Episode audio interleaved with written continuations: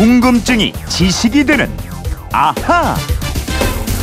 세상의 모든 궁금증이 풀릴 때까지 궁금증이 지식이 되는 아하 순서입니다. 휴대전화 뒷번호 5044님의 질문이에요.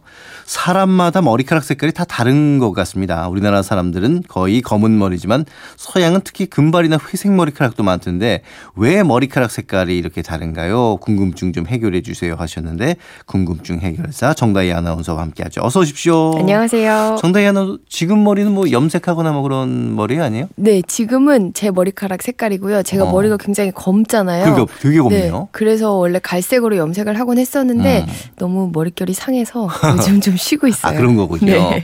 아, 우리는 왜 이렇게 정다희 아나운서처럼 흑발, 머리카락 색깔이 검은데 외국에는 금발도 많잖아요. 저는 그렇죠. 딱 대표적 금발하면 마릴린 먼로가 떠오르는데. 예. 마릴린 먼로의 금발 정말 지금 봐도 예쁘고 풍성하고 탐스럽죠. 근데 사실 마릴린 먼로의 진짜 머리 색깔이요. 예. 금색이 아니래요. 금발이 아니에요? 아니요? 그럼 네. 염색한 거예요? 네, 맞아요. 염색을 한 겁니다.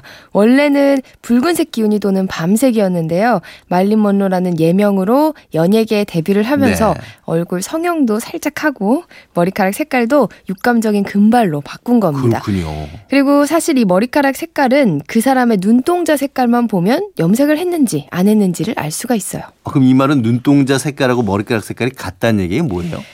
사람의 머리카락이나 눈동자 또 피부 색깔을 결정하는 게 바로 멜라닌이라고 하는 색소인데요. 예. 네, 이 멜라닌 색소에는 두 가지 종류가 있어요.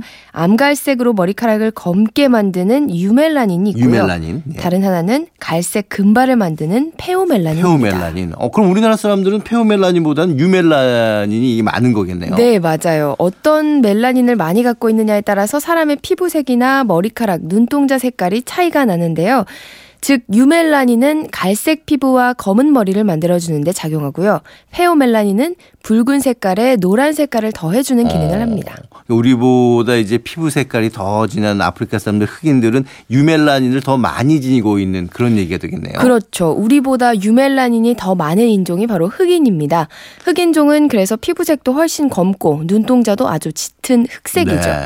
반면에 백인종은 유멜라닌보다 페오멜라닌 색소를 가진 사람이 많아서 피부도 하얗고 금발이나 회색 머리카락 등이 많은 겁니다. 아, 그렇군요. 그래서 이제 서양 배우들 보면 눈동자 색깔이 푸른색도 있고 또 초록색도 있고 그렇잖아요. 네, 그렇죠. 서양에는 특히 푸른색 눈동자를 가진 사람들이 네. 많습니다. 세계에서 두 번째로 많은 눈동자 색이 바로 푸른색이라고 하는데요. 네.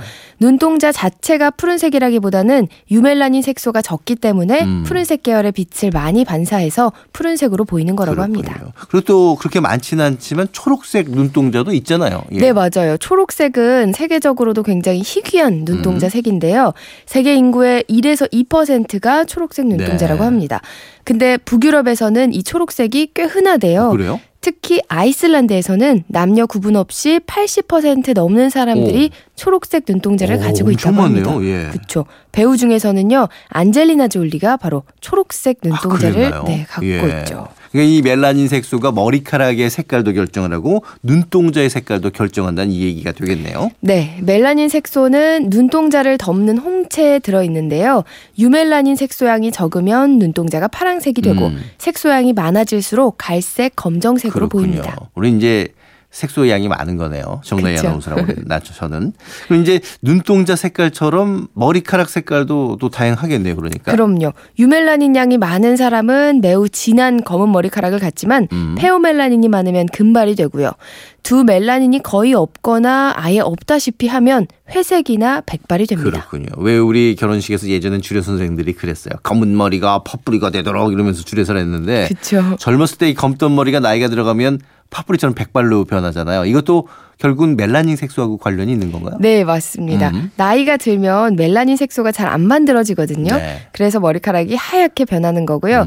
이 흰 머리카락을 뽑으면 그 자리에서 검은 머리카락이 나오는 게 아니라 흰 머리가 그대로 나옵니다. 두피 속 모낭에 이미 멜라닌 색소가 부족한 상태라서 그래요. 그게 이제 우리 나이가 들면 색소통에 색소가 없어지는 거라고 보면 되는 거겠네요. 그렇죠. 그렇게 보면 되죠. 네.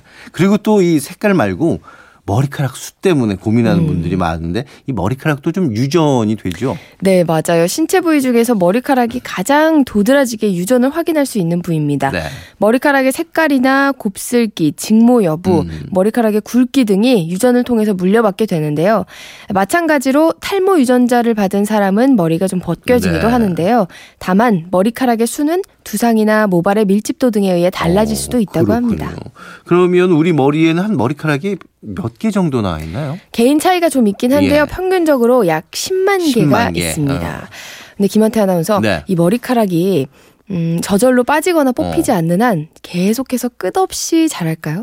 어떨 것 같으세요? 그 얘기는 들어봤는데 머리카락이 이제 죽은 후에도 자란다는 얘기는 좀 들어본 것 같은데. 그렇죠. 좀 무섭긴 한데. 잘할까? 잘할 것도 같고 안 잘할 것 같고 확실히 모르겠네요. 사실 머리카락은 끝없이 자라는 네. 게 아니라요. 2년에서 6년 동안만 계속 자라고요. 그 후에는 빠집니다. 네. 그리고 그 빠진 자리, 즉 모공에서 얼마 있다가 새 머리카락이 자라기 네. 시작을 하거든요.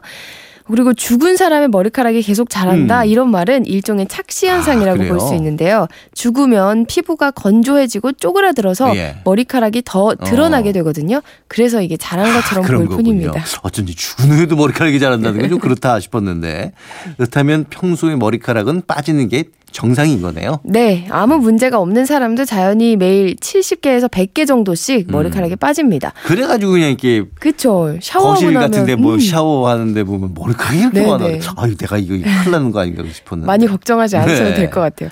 그리고 이 머리카락이 한 달에 한 10mm 이상씩 자라는데요. 모든 각각의 머리카락이 자라는 길이를 모두 네네. 합치면요 하루에 한 20m가 자라는 꼴이에요. 우리 머리가 다 합치면 이게 20m씩 하루에? 네네 하루에. 오, 엄청나네요. 예. 자 아무튼 5044님 궁금증 풀리셨나 모르겠습니다. 선물 보내드리겠습니다. 자 지금까지 궁금증이 지식이 되나 정다희 아나운서와 함께했습니다. 고맙습니다. 고맙습니다.